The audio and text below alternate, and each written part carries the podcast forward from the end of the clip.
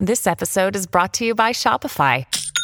Forget the frustration of picking commerce platforms when you switch your business to Shopify, the global commerce platform that supercharges your selling wherever you sell. With Shopify, you'll harness the same intuitive features, trusted apps, and powerful analytics used by the world's leading brands. Sign up today for your $1 per month trial period at shopify.com slash tech, all lowercase. That's shopify.com slash tech. When you need mealtime inspiration, it's worth shopping Kroger, where you'll find over 30,000 mouthwatering choices that excite your inner foodie. And no matter what tasty choice you make, you'll enjoy our everyday low prices, plus extra ways to save, like digital coupons worth over $600 each week. You can also save up to $1 off per gallon at the pump with fuel points. More savings and more inspiring flavors make shopping Kroger worth it every time. Kroger, fresh for everyone. Fuel restrictions apply. The Slate Culture Gabfest is brought to you by Club W, leading the grape to glass wine revolution. Answer just six simple questions at clubw.com, and their algorithm will create a palate profile just for you. Get wine directly to your door, perfectly customized to match your taste. For 50% off your first order, go to clubw.com slash culture. And by the American Heart Association, which is urging lawmakers to save physical education.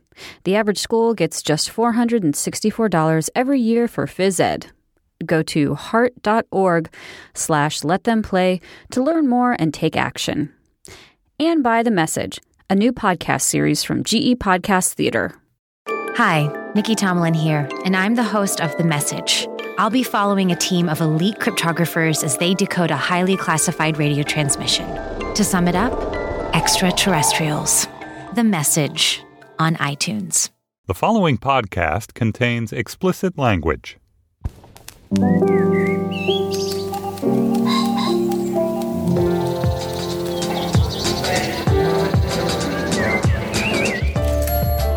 Metcalf, and this is the Slate Culture Gabfest live from San Francisco edition.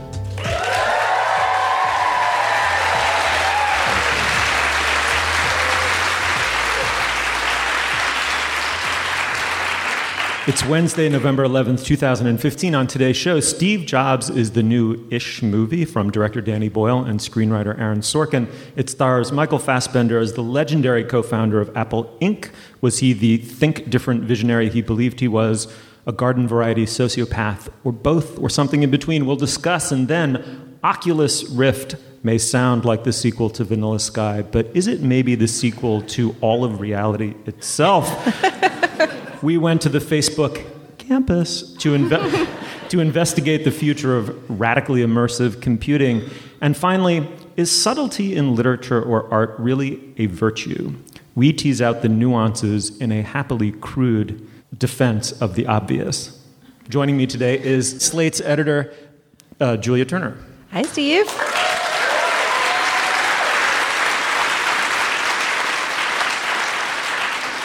And of course, Slate's film critic Dana Stevens. Hey, Dana. Hello, Stephen.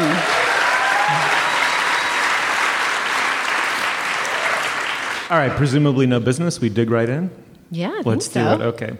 Steve Jobs is the new movie from director Danny Boyle. He of Help Me Out. Dana, Uh, Danny Boyle movies. Uh, Train 27 spotting, hours. Slumdog Millionaire. Uh, 28 hours? Did he do that one? The zombie movie? Give us some Danny days. Boyle movies here. 28 days, sorry. what's the best Danny Boyle movie?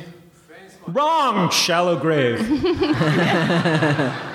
Uh, this one stars Michael Fassbender as the founder of Apple as he struggles with computers, employees, and intimates that refuse to bend completely to his famous will to power. What one colleague famously called Steve's reality distortion field. The movie also stars Jeff Daniels, Kate Winslet, and Seth Rogen as the Woz, Steve Wozniak. Let's listen to a clip from Steve Jobs.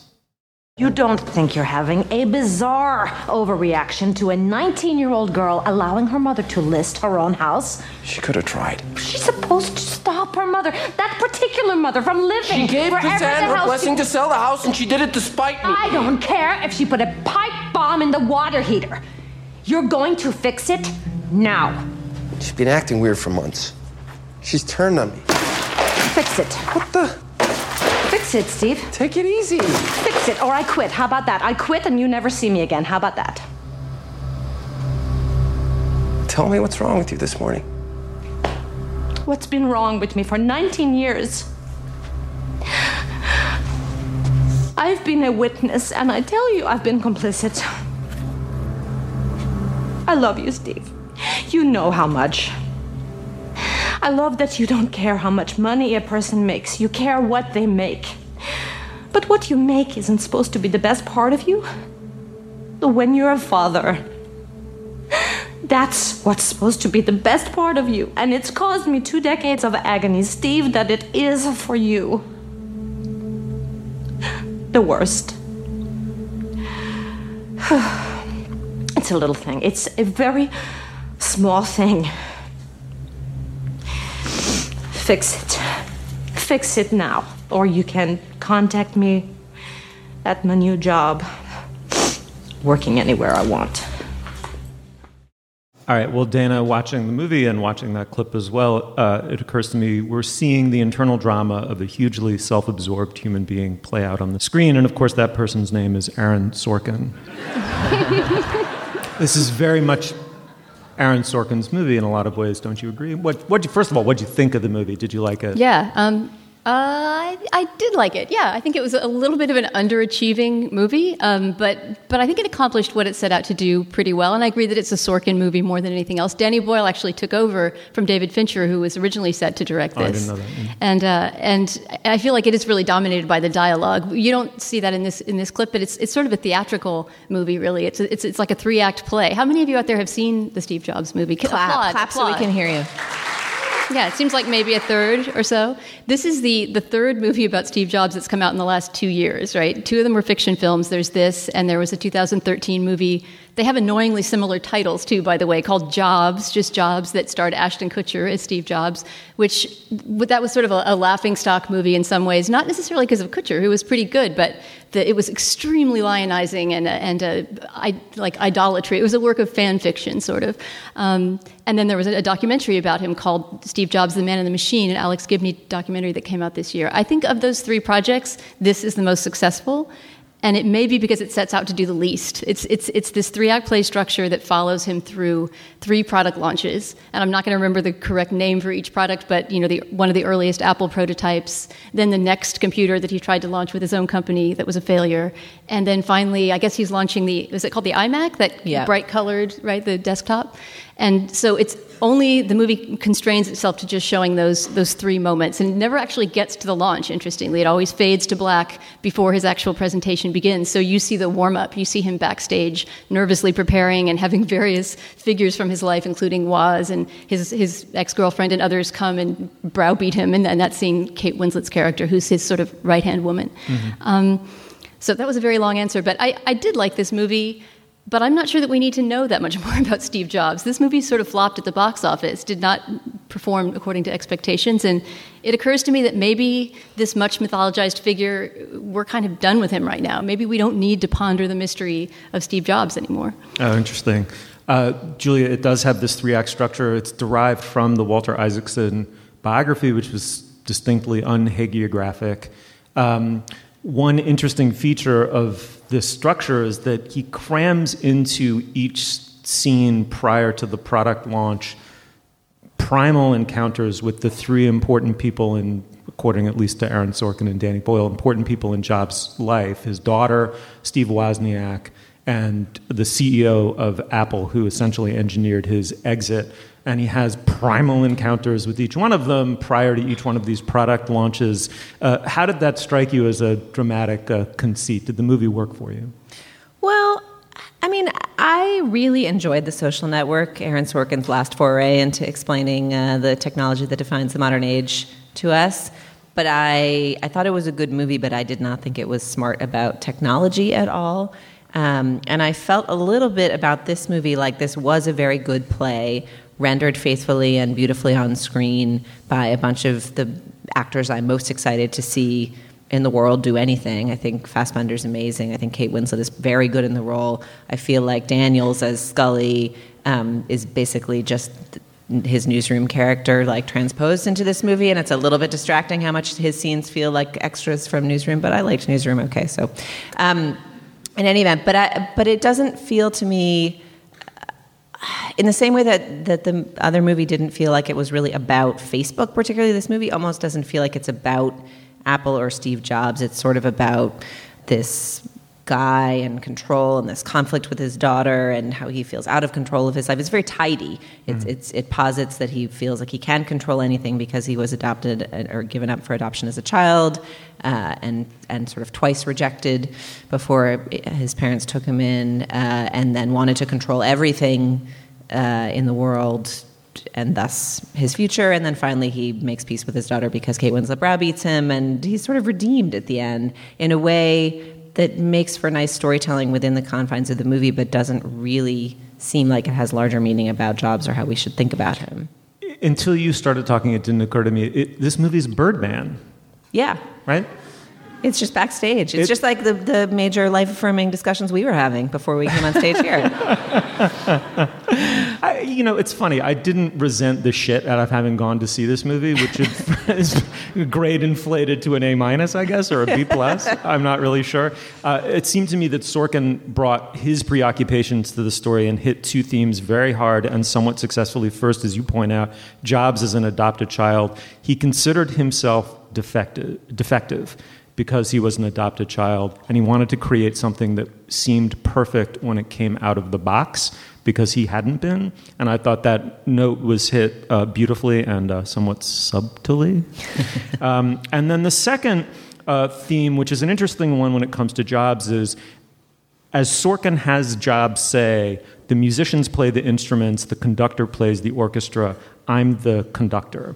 Right? Because the question about that Wozniak has for jobs repeatedly is what the fuck did you do? What did you do? You don't write, write code. You don't engineer. You really don't do anything. You're not a numbers guy. You're not a standard ceo that's what jeff daniels uh, role was. And so there's this sense that we're elevating jobs to a kind of modern capitalistic godhead but it's completely unclear what skill set he brought to the creation of this specific technology.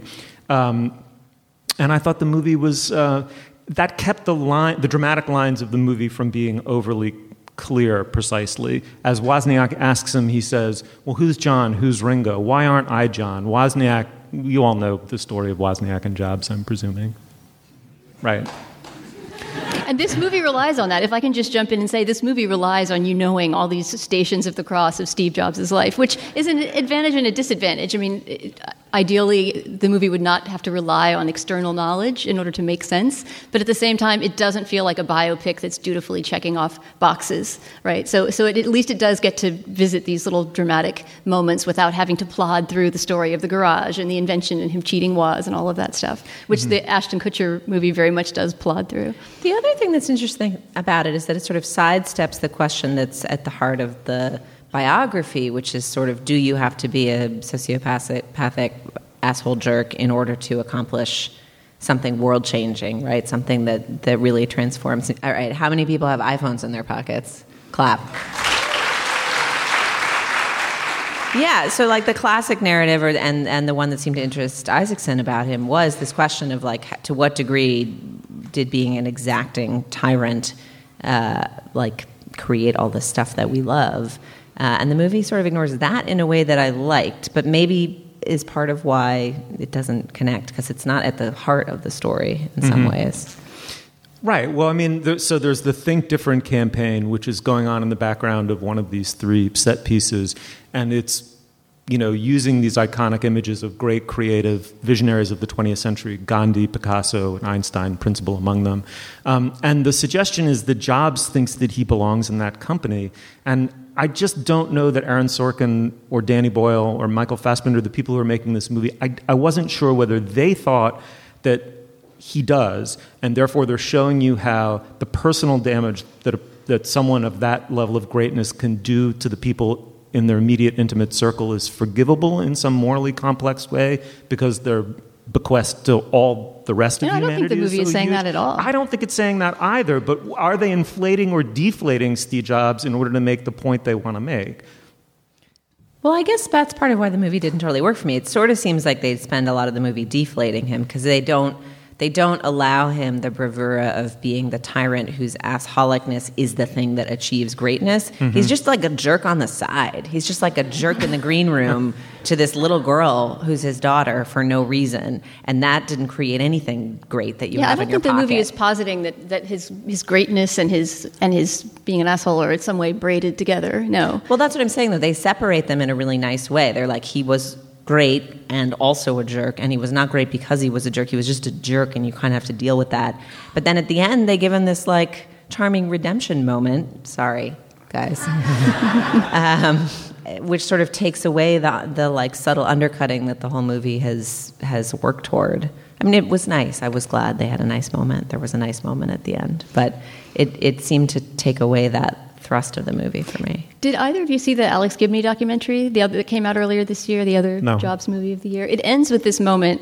It's, I mean, in some ways, it is. Um, if you already know his story, kind of over familiar. It has some good clips and some good moments. But it ends with this very interesting kind of mystery, where it actually ends on the image of Alex Gibney, the documentarian's face, reflected in his in his iPhone. He turns off his phone; it becomes like a black mirror, and and you see him reflected in it as he's kind of talking about the unknowability of this figure, who ultimately he couldn't kind of decide. He couldn't decide whether the portrait that he was painting was one of, of which as you, were, saying, a, a great man or this kind of tyrant.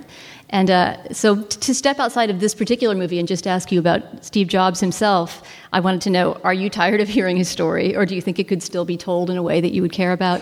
And uh, and yeah, just sort of like what do you see in, in that in that image yourself? Do you do, you walk away from all of these representations of him and you know the eulogies for him after his death a few years ago with a, a positive sense, a negative sense, a sense that he's a mystery who can't be penetrated? Do you just not care anymore? well, what's what's your job's take? That's a really good question. Um, I would say that I'm going to punt. I do buy that he was exceptional in some way, right? Like not mm-hmm. Gandhi exceptional, but mm-hmm. it does seem like he wrought things out of nothing in a way that is impressive, and I remain impressed and somewhat irritated by everything else I've heard about him. Mm-hmm. I don't know. I think the, he, he belongs in my mind next to the, the other great capitalist genius who standardized a means of making a product that then, you know, wove itself into modern life totally. He's more to me like Henry Ford than he is at all like Gandhi, Einstein, or Picasso. You know, not really a visionary, but someone who understood modern industrial and postmodern industrial processes at exactly the right moment and then created something about which you have to feel ambivalent, right? Like, how do you not feel ambivalent about the ubiquity of the automobile? How do you not feel ambivalent about the ubiquity of, you know, s- you know, technology, right, of screens? Um, and you know, it seems to me in the social network, this is what Sorkin was able to drive home in a very blunt and direct way about the legacy of, of, of, of you know, of um, what's it called, social networking, or what is it called? Facebook? Facebook. Um, it connects us and disconnects us. But let's quickly, before we go, Michael Fassbender and uh, Fassbender and um, Kate Winslet. Kate Winslet is terrific in this movie. Yeah, oh, the casting is perfect. I mean, it's one of those like luxury product kind of movies, and I think they were positioning it for an Oscar for that reason, where everyone who's cast is sort of an A-list actor who does the best possible job with their role. I think, including Seth Rogen as Woz, who has sort of a small part, but I think really kills it as well. Yeah, I liked everyone, ex- and I like Daniels too. But it's just Daniels does Daniels does Sorkin dialogue is like there's there's only one way to do that apparently. Well, I mean, yeah, with the proviso, if you don't like Aaron Sorkin, you know, there are people that are just re- that find him that style, the whole walk and talk, you know, the kind of insularity of the Aaron Sorkin world really grating. And uh, I can't watch that show Newsroom. It's just it's too much of the same thing every week. I've just seen it a few times, but. But if you have some tolerance for that kind of snappy dialogue, you know, and the way that he can he can build a scene, I mean, he's really a playwright almost, and I think the movie is very enjoyable on that level. All right. Well, the movie is Steve Jobs. It's directed by Danny Boyle, written by Aaron Sorkin, starring Michael Fassbender and Kate Winslet. It's coming to an iTunes app near you. Any second, or maybe not. Uh, check it out. Tell us what you think. Uh, thought about it at facebook.com/slash culturefest. All right. Moving on. Julia Turner. Now is the moment in our podcast where we talk about our sponsor. It sure is, Steve. We are sponsored today by Club W. Humans have been making wine for 9,000 years, and that is also how long they have been confused about which wine to drink. Some people get a headache after they drink wine, but for many of us, it's the shopping part that causes the real headache. That is where Club W comes in. You go to clubw.com and answer six simple questions, and their algorithm creates a palate profile just for you. Then they send wine directly to your door, perfectly customized to match your taste. I indeed signed up and got a palate profile taken, and I also told them I only like white wine, which is uncool but true. And they sent me a bunch of wine, including a really delicious Alsatian blend, which I enjoyed heartily. So with Club W, you get premium wine customized to your taste at a third of what you'd pay at the store. Uh, and you ha- they have a no risk, 100% guarantee that you'll love what they send you. Right now, Club W is offering our listeners 50% off their first order when they go to clubw.com slash culture. All right, Steve, what's next? All right, as God, uh, all right, moving on. As God is my witness, every word of what I'm about to say is true. Uh, the first time, not only at a Gulag, excuse me, campus, the first time ever in Palo Alto, we pull into Facebook on one hacker way, past the Facebook farmers market, past, past the Tesla charging stations, and our Uber pulls up to building 18 into an expectant mother parking space. I take not eight steps, and a bird perched in a tree shits directly onto my head. and, and I just want you to know, as God is my witness, when I say directly, if the crown of your head had a crown, that's where it hit me. And I turn around, and I also swear to God it was a dove. a dove shit in my hair not five minutes into my Palo Alto adventure. And I swear to God, I'm sitting there thinking it's a robot bird, and Zuckerberg is sitting somewhere with his finger on a button. anyway, in the Facebook bathroom, they have hand soap, Purell, and Febreze, and I doused my hair with all three of them. And had there been a habanero sauce, I would have used that too. anyway. Oculus Rift is a virtual display module you mount upon your head. To the outside world, you look ridiculous while your mind is being blown. And this is, by the way, it's true. That was D.H. Lawrence's definition of sex. it's true. Anyhow, what started as a Kickstarter is now a division of Facebook. It's growing and growing fast. The product is set to launch in something called Q1. Don't know what that means. Anyhow, we went to Facebook to explore. Uh, we were not allowed to take any video. They were very worried that Dana would reverse engineer the goggles just by looking at them. but they did let us record audio. Let's listen to our audio from our trip to Facebook. Yeah, yeah, oh yeah, what condition my condition was in. Okay. So feel free to look around. Like, Okay. just go ahead and just pan around. here. Oh yeah. Oh wow. All right, y'all. Tyrannosaurus Rex is coming at me right now. this is a very unfriendly first thing to program. Don't do it, y'all. I'm seriously at the top of a ledge of like a hundred-story building. Guys, I think it's really uncool the way you opened up the floor beneath her that way. All right, a little hedgehog is serving me strawberries. This is a very weird game of tetherball. I feel like I could be one of those Olympic ribbon dancers. I'm sitting in Bill Clinton's office in New York City. He's telling me about the Clinton Foundation. But I'm rudely not paying attention to the ex-president because I'm looking around his office. Um, I'm jumping into an abyss repeatedly because of my lack of game experience. Oh, you're a little person on the table now. Okay, I see, Henry, I see free-floating blue ghost hands. This is weird. Okay, hold on. Oh, that is cool. Ping pong in space. That's great. Hey, Steve, I can talk to you with this puppet.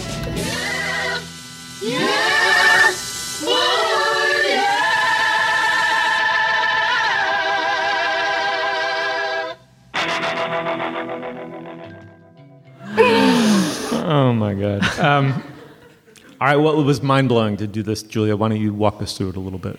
Oh, great. I get the job of trying to describe virtual reality to people. the whole point of it is that you can't describe it until you're in it. I'm curious. How, so, these Oculus Rift sets have been kicking around, and there's developer versions, and people have done demos. How many people in the room have tried Oculus Rift? Can you clap? Yeah, go ahead. Oh, all right. A decent number. And another occasion for our conversation today, which we planned a while ago, um, but it turns out to be a fortuitous day for it because the New York Times Magazine uh, shipped a bunch of Google Cardboard viewers to its subscribers today. Um, so that the Times Magazine could could do a piece of virtual reality journalism that everyone could see, which is it kind of seems like virtual reality is arriving. Uh, so it's a fortuitous day to talk about it what it is is you put this thing on your head and you look like a dope and you feel like you're in these crazy worlds. So these uh, facebook developers and press people walked us through all of these uncanny realms. You heard us uh, yakking about some of them including having a tyrannosaurus rex run at you and run over your head with its tail swishing as you see in the jurassic park movies uh, stepping on top of a skyscraper and looking down hundreds and hundreds of feet below into a kind of Blade Runner-ish metropolis. You know, playing. You played hockey. I snuck up on you behind you while you were playing virtual hockey. You were, we were very engrossed.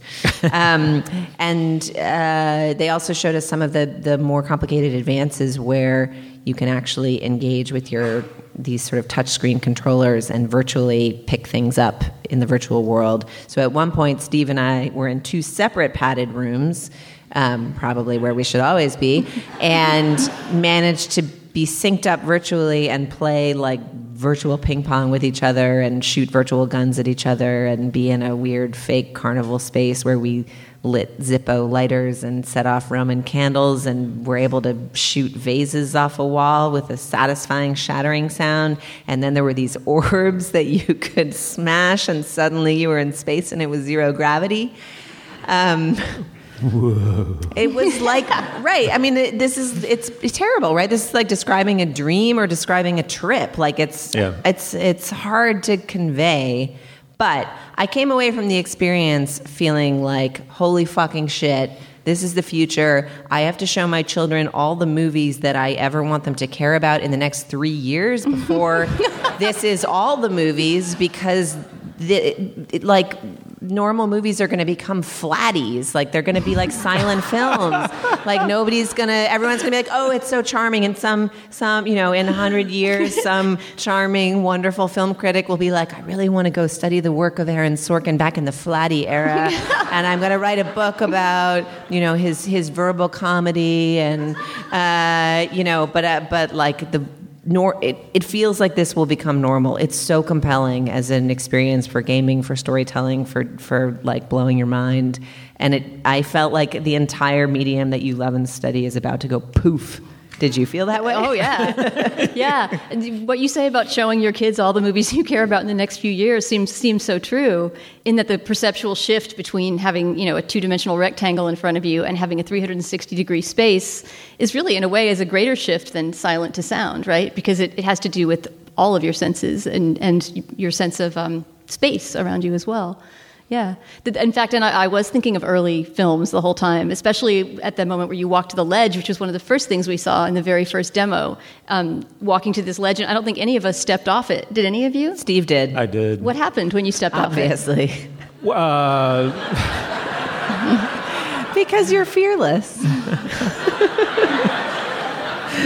um, I, you know, nothing. They'll get to the point, I'm sure, where you feel a plunging, you know, and um, and it's you know terrifying in that, in that regard too. But you know, nothing. You just suspended over uh, over the traffic, you know, 40 stories below.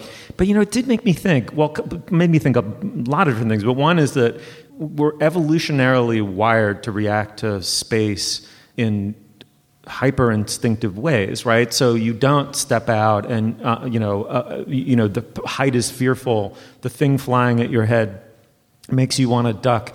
You know, when the you, I'm sure you know this from film history. The very first film audiences had to be trained over years, really, to stop jumping out of the way when a train came directly at the screen. Well, that is was- supposedly is an apocryphal story that that first Lumiere brothers train made people run out of the theater. but but it is certainly true that people had to learn to watch movies, and that some people were extremely unsettled by what they saw. But doesn't it also say that you unlearn the spectacular in order to enter the narrative, right? So I can see how what's spectacular about this, if it doesn't mitigate, will lend itself to gaming, but not to storytelling, right? Well, it'll change Oh, storytelling. Really, I I don't. You really think that that we're going to go from flatties to? I do. Give me what's the other word? There's got to be. I didn't think I- Roundies? roundies, all the way aroundies. I don't. I don't think we've come up with that one. Depthies. I like that one. Well, I mean, I think it could change storytelling in some interesting ways. I have no idea what they will be, but for example, when in the, in the Bill Clinton demo, right, there was this one that was sort of a straightforward piece of almost like a, a PSA for Bill Clinton's global initiative, where you start off in Bill Clinton's office and you're frontally facing him at his desk as he talks about the initiative.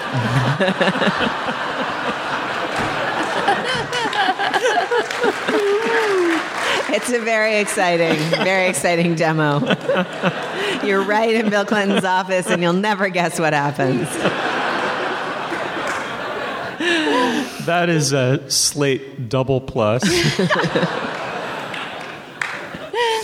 Bill Clinton's fault. He's made it impossible to talk about him without double entendres. But but so but when you're in that space, it's a 360 degree space. So if you get bored with Bill's talking about his initiative, you can turn around. You can look at the books on his shelf. You can start. Or did you notice things in the room? that one of the books on his desk was just called Hubris?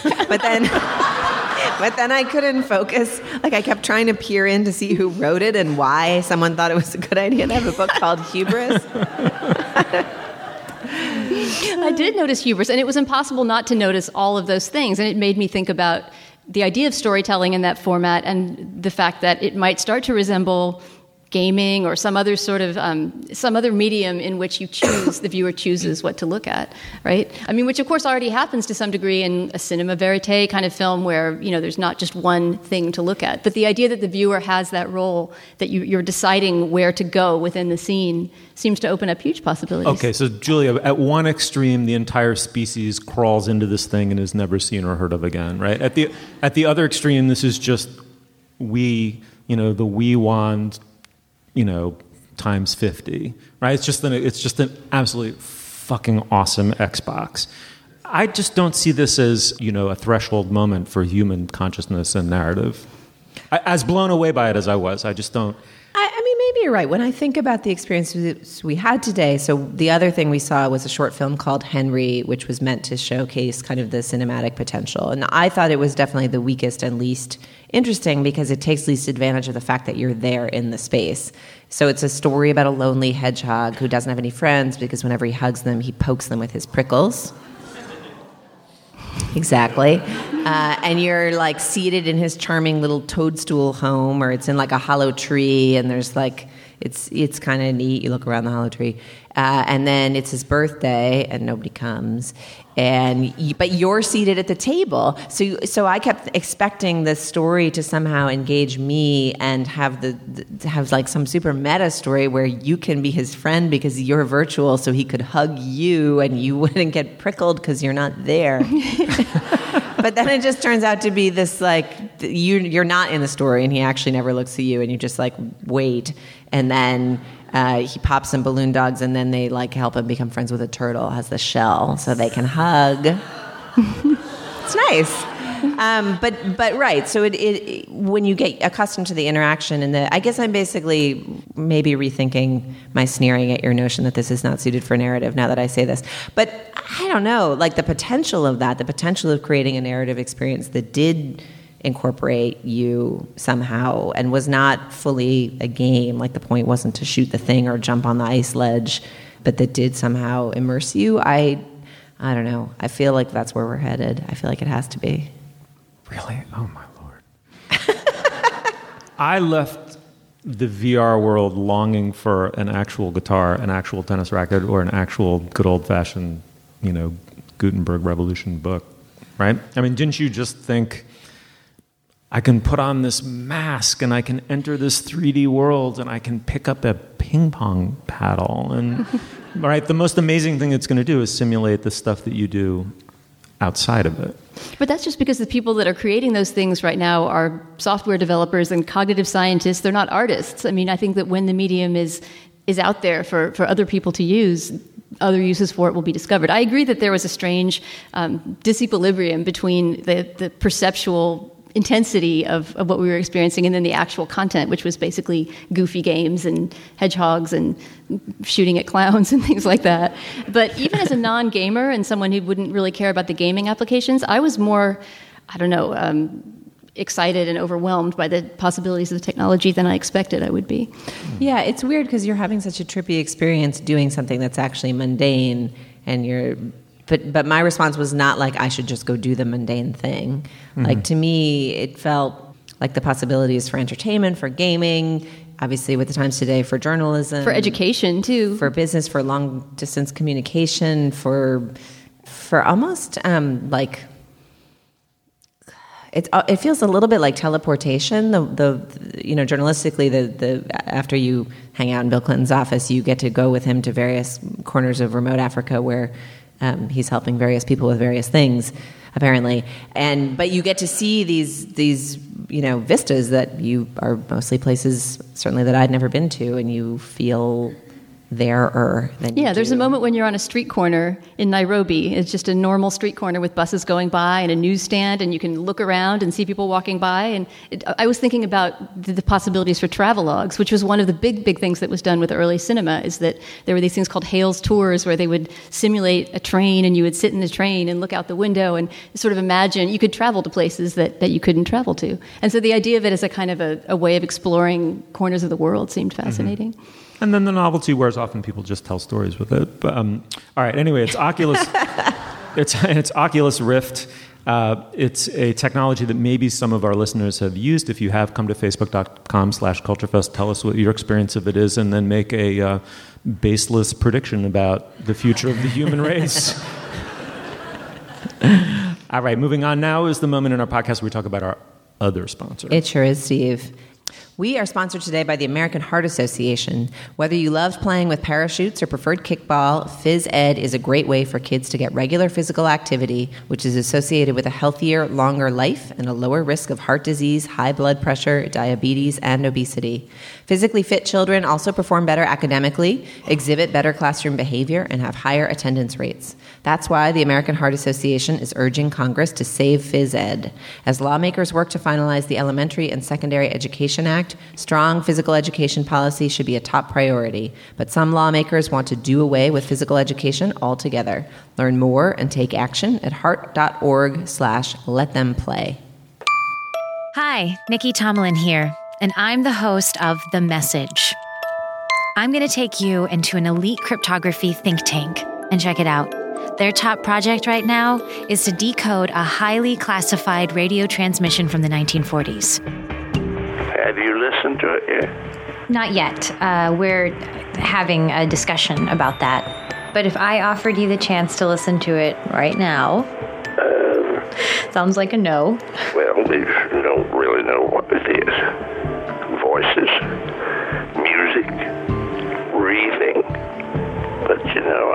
Know, I'm not going to mess with that thing. To sum it up, extraterrestrials. Subscribe to The Message on iTunes.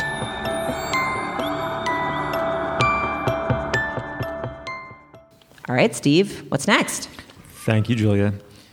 All right, moving on. Let me be blunt subtlety sucks. This statement might anger you. Most of us take for granted that subtlety in the arts is a virtue. So writes Slate's own Forrest Wickman in his polemic against subtlety. The real virtue, Wickman argues, is actually bluntness, as he says when artists don't muffle themselves in service of subtlety, subtlety or in fear of being called unsubtle, they kindle fervor and fire. When we dispense with subtlety, we're rewarded with work that resonates in every seat in the theater, not just in the orchestra section. And the more a work has something important to convey, the more it should be it should not be subtle. Julia, do you believe this argument or did you just publish it?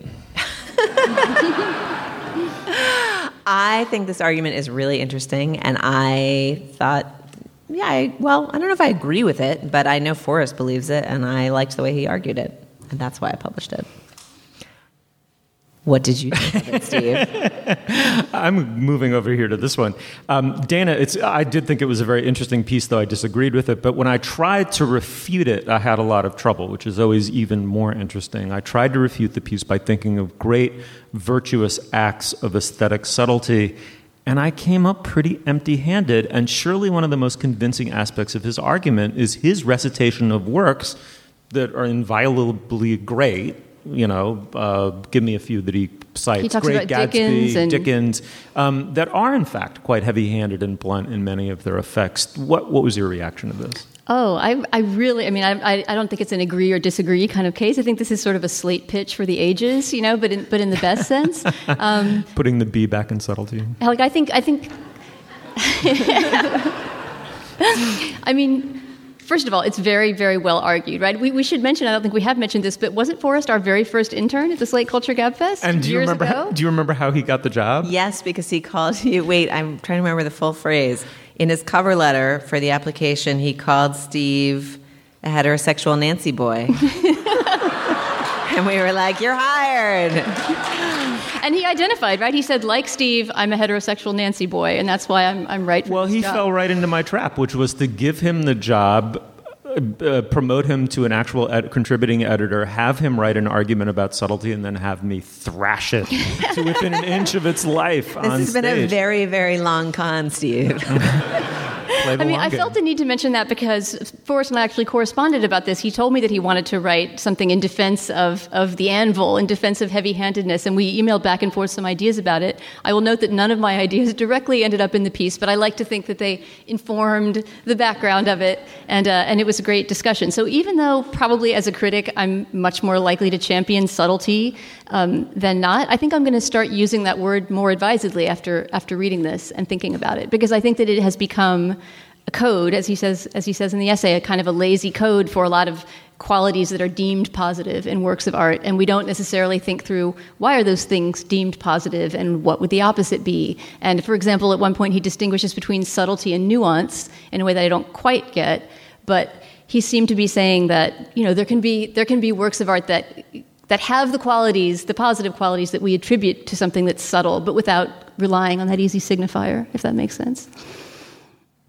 So, for example, I was trying to think of, and maybe you or someone from the audience can can contribute here, a work of art that's nuanced but not subtle. All right, we'll table that one. If you can come up with one of those, you're better better than I am. But um, all right, I agree with the following parts of the argument. First, subtlety can very often be flattery aimed at the too knowing, right? Secondly, literary modernism was an in language, or could often be construed as an in language for writers maladapted to mass culture and the dawn of the 20th century. True, I agree with that too. The third uh, prong of his critique, when it gets specific, is uh, close reading in English classes is a technique for making a certain kind of professor and a certain kind of student appear clever. Um, these all seem to me directed more at the type of person who congratulates themselves for having a highly refined sensibility. But it seems to me he misconstrues exactly where it is subtlety is in a work. So it doesn't really especially matter whether Dickens uses these quasi allegorical names that are meant to kind of thud you over the head a little bit with what the character is. It's more that the or, for example, the way, I mean, he's very right about this, right? The Wasteland or Hamlet, the, the virtue, or, or Madame Bovary, or uh, you know, he, there are some other ones that he, he mentions. um, Citizen Kane. uh, Citizen Kane, right? Like, it, it is true that heavy handedness, when it works, is virtuous, but it's not true that the effect that it's producing isn't subtle. Boom. Well, that's what I mean about this, this word becoming a code word for a lot of other categories that might be more interesting to talk about than just to hang the label subtle on something and say, therefore it's good. I mean, there isn't any critical term that can always represent you know, that can be an unquestioned good. Otherwise, there would be no such thing as, as criticism, right? There can't be any single value that's elevated to be the, the value that matters. And to the degree that, you know, this kind of educated consumer of, of art uses subtlety as a term of praise, I think that that has happened. And it excludes, for example, a lot of genres that by definition are not subtle and yet can contain works of great art, like camp, you know, melodrama, Mhm. horror, Right. pornography. I mean, you know, there, there are huge areas of human endeavor that operate on, on other terms. Mhm. Among the things I liked very much about the essay is he makes hay of the um, uh, Ernest Hemingway theory. That I- I'd never heard it called this before, the iceberg theory, which is Hemingway really discovered himself as a writer in 1923, according to Hemingway, when he excluded details that he thought would be central to a short story of his. And the more he took out, the more power he found the story had. And the idea is that the, you know, the iceberg obviously is on the surface, but what's looming and horrifying about the iceberg is the mass of it is hidden and implied. I like to think of Forrest's theory as the iceberg lettuce theory, which uh, means that a preference for anything other than the equivalent of iceberg lettuce can be construed as a form of uh, bourgeois self-loathing or, or bourgeois self-congratulation. You can purpose it either way you like. I think that's right. I mean, I, I don't know. I feel like the thing that struck me in the piece most was a cringing moment of self identification, of a fondness for deriding things for being, quote, on the nose. On the nose is a term that, as Forrest points out, used to mean like right on the nose, hooray, you hit the target, you shot the clown with your virtual stun gun, and you nailed it. Uh, and it has come to mean like oh, it's too on the nose. Like you're aiming for something but if you get there too directly and too thuddingly then somehow you've gone too far. And i thought um, it's certainly something I, I think it's a term i learned from my husband who's here tonight uh, and works in the television business and is something that people say when they talk about scripts and script development all the time. That's a little on the nose when you know something happens that seems seems too obvious or to telegraph too too directly uh, what you're supposed to take away. And and it does make me wonder like part of the satisfaction of appreciating a work is feeling like your mind can play around with all that's implied and try to understand exactly the size and scope of the iceberg underneath. Um, and if a work has no depth then it's not that fun to engage with but if you know if you're if you're just like hoping it's obscured so that you can have the pleasure of dusting it off that's like a very weird and particular pleasure. And i remember like an early experience with this was i think before ninth grade we had to read east of eden by john steinbeck which is like a, a great gripping yarn but has some slightly heavy-handed symbolism in it because uh, it has it's a parable and it sort of reflects back the Cain and Abel story. And all of the really bad characters' names start with C, but all of the good characters' names start with A. And when you read it in ninth grade and you figure that out, you're like, whoa, cool literature. And then, I mean, I haven't read it as an adult, but it seems moronic. or at least it seems a little on the nose, right? And and I uh, I hope to uh, continue and cling to my ability to not think that seems like the most subtle way to make that point and to feel like that's bad and it's okay to think that that's bad. Right. But I enjoyed uh, having my uh, assumptions about subtlety challenged. Hmm. Well, look, if a work thinks and feels for you, you're not going to have the thoughts and feelings that it might have evoked. And secondly, to the degree that much of what passes for reality does happen beneath the surface, then art can and should reflect that, right? And to the degree that art begins reflecting something internal to itself, its own, you know, involute subtleties and in, in language, then it's become um, decadent and useless. But you know, there are some qualities that life has that art reflects, and subtlety can be one of them, right? Yeah. Okay. All right. I mean, just my, one last thing. It just uh, in this in this correspondence with Forrest, when, when we were trying to come up with a definition of subtlety, one of the ones that I hazarded was that that a subtle work of art is one that uses sort of the minimum the minimum gesture to communicate the maximal meaning, right? Mm-hmm. And that is something that's that's valued by many critics, including me. I mean, if I named my ten favorite films or directors, they would probably all in some way be classifiable as using subtlety, right? But there's also such there's a place for maximalism in art as well, right? It's it's in opera, it's in you know all kinds of art that paints emotions huge, you know, and that that tries to evoke maximalist emotion and response rather than minimalist. And I think insofar as Forrest was making a space for that kind of work too, it seemed like a very valuable essay, even if you continue to enjoy dusting off your art before you read it. Mm-hmm. All right. Well, the piece is called Against Subtlety. It's by that Nancy boy, Forrest Wickman. It's on Slate. Check it out. Let us know what you think about it at facebook.com slash culturefest. Now, I believe, is the moment in our podcast where we endorse Day Not, Not, Not, Not, Not, Not. Okay. Um, I was going to endorse this anyway at some point, but it ends up working out perfectly with our with our VR segment. So I, I will endorse it today. I thought of this when when we were deciding whether or not to step off the virtual ledge at Facebook today with the Oculus Rift. It's a uh, it's a film, a very short film, about two minutes long, from 1902. Uh, it's called Uncle Josh at the Moving Picture Show.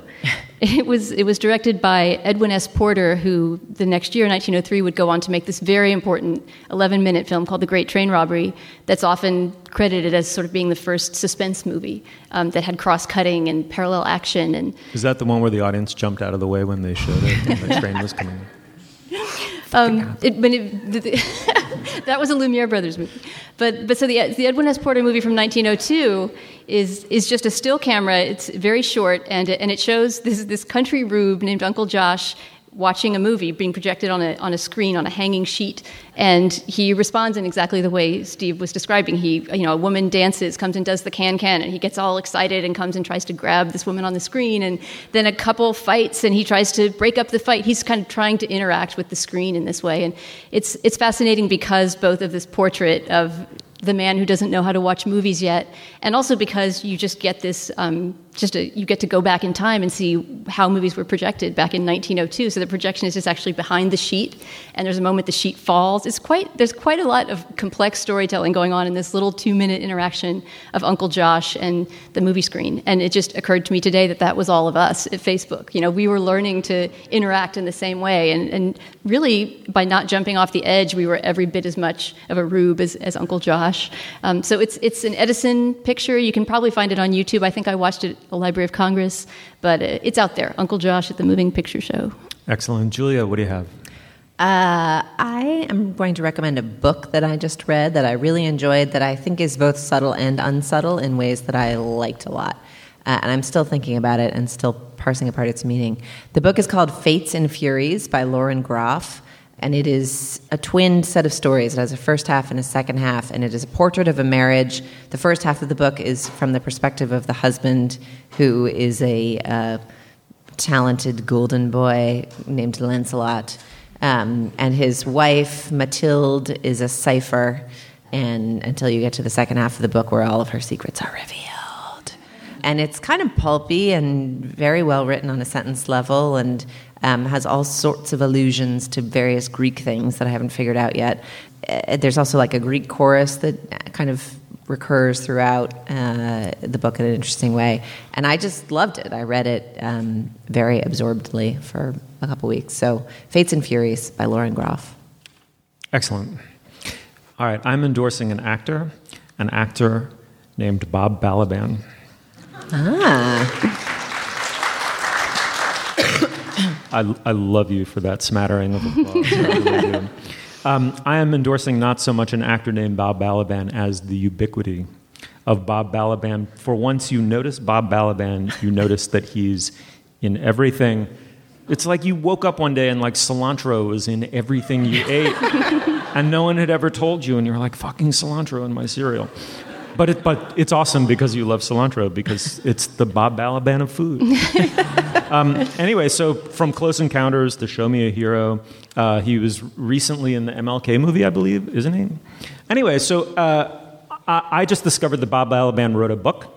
Back in the 1970s, uh, he, one of his first role, movie roles was in Close Encounters of the Third Kind. He plays uh, he was supposed to be the translator for Truffaut, on-screen translator for Truffaut plays a huge part in Close Encounters. And he lied to Spielberg about how much French he knew. And they sort of struggled through it. And when they started doing reshoots and post, Spielberg was like, um, You're a cartographer now in the movie who speaks a little bit of French. Um, this mu- must have actually been what he really did. He must have kept a daily diary because it's it's so funny, it's clever, it's beautifully written. It shows this enormous appreciation for both who Francois Truffaut is in the history of movies and who Spielberg is and is about to become in the history of movies, and how those two things are blending perfectly on the set of Close Encounters of the Third Kind. It's a truly wonderful description of the making of that film. And then the funny thing is, uh, one day my wife and I were driving along. We're huge Bob Balaban fans, and we're in Brooklyn. and I would love to tell you a lie and say at that moment we were talking about our love for Bob Balaban, but we were stopped at a red light and we looked over at the car next to us and there was Bob Balaban. One of my favorite moments, and I was telling all of these Bob Balaban stories to my daughter the other day, and we're, dri- we're actually driving along, and she's laughing and laughing and laughing. It's one of, one of those magic moments when you see both yourself and the young woman that she's becoming in her, prof- in, in her profile, and then you notice that she has her earbuds in. And the reason she's laughing is she's listening to Welcome to Night Vale. That's our show. wait, wait. I, can I jump in on Bob Balaban? Because I have to tell you something that your daughter will be excited about. Well, Bob Balaban writes lots of things. For one thing, I think he may have co written Gosford Park with Julian Fellowes, but I'm not totally sure about that. But he's definitely written screenplays, and he wrote a children's book. He wrote a chapter book for children about a dog. I can't remember the title of it right now. But um, yeah, so, so you can introduce your daughter to um, literature by Bob Balaban. One upping me on the Bob Balaban. Thanks, then. No, that's wonderful. Uh, thank you, Dana. Thank you, Steve. Thank you, Julia. Thank you. You'll find links to some of the things we talked about today at our show page, slate.com slash culturefest, and you can email us at culturefest at slate.com or drop us a note at our Facebook page, facebook.com slash culturefest. Our producer is Ann Hepperman. Our intern is Lindsay Albrecht. Andy Bowers is the executive producer of Slate Podcasts. The Culture Gabfest is part of the Panoply Network. Check out our entire roster on itunes.com slash Panoply. Our Twitter feed is at Slate Cult Fest. For Julia Turner and Dana Stevens, I'm Stephen Metcalf. Thank you so much, San Francisco, for coming out and listening to us shoot the shit. It was a total pleasure. Thank you very much. I'm always drunk in San Francisco.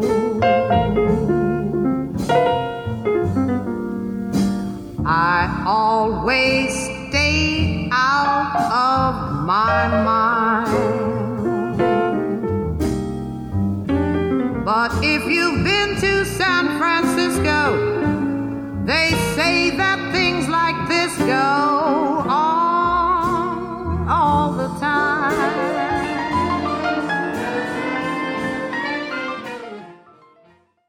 Vanity Fair's Little Gold Men podcast brings you the latest updates from the campaign trail.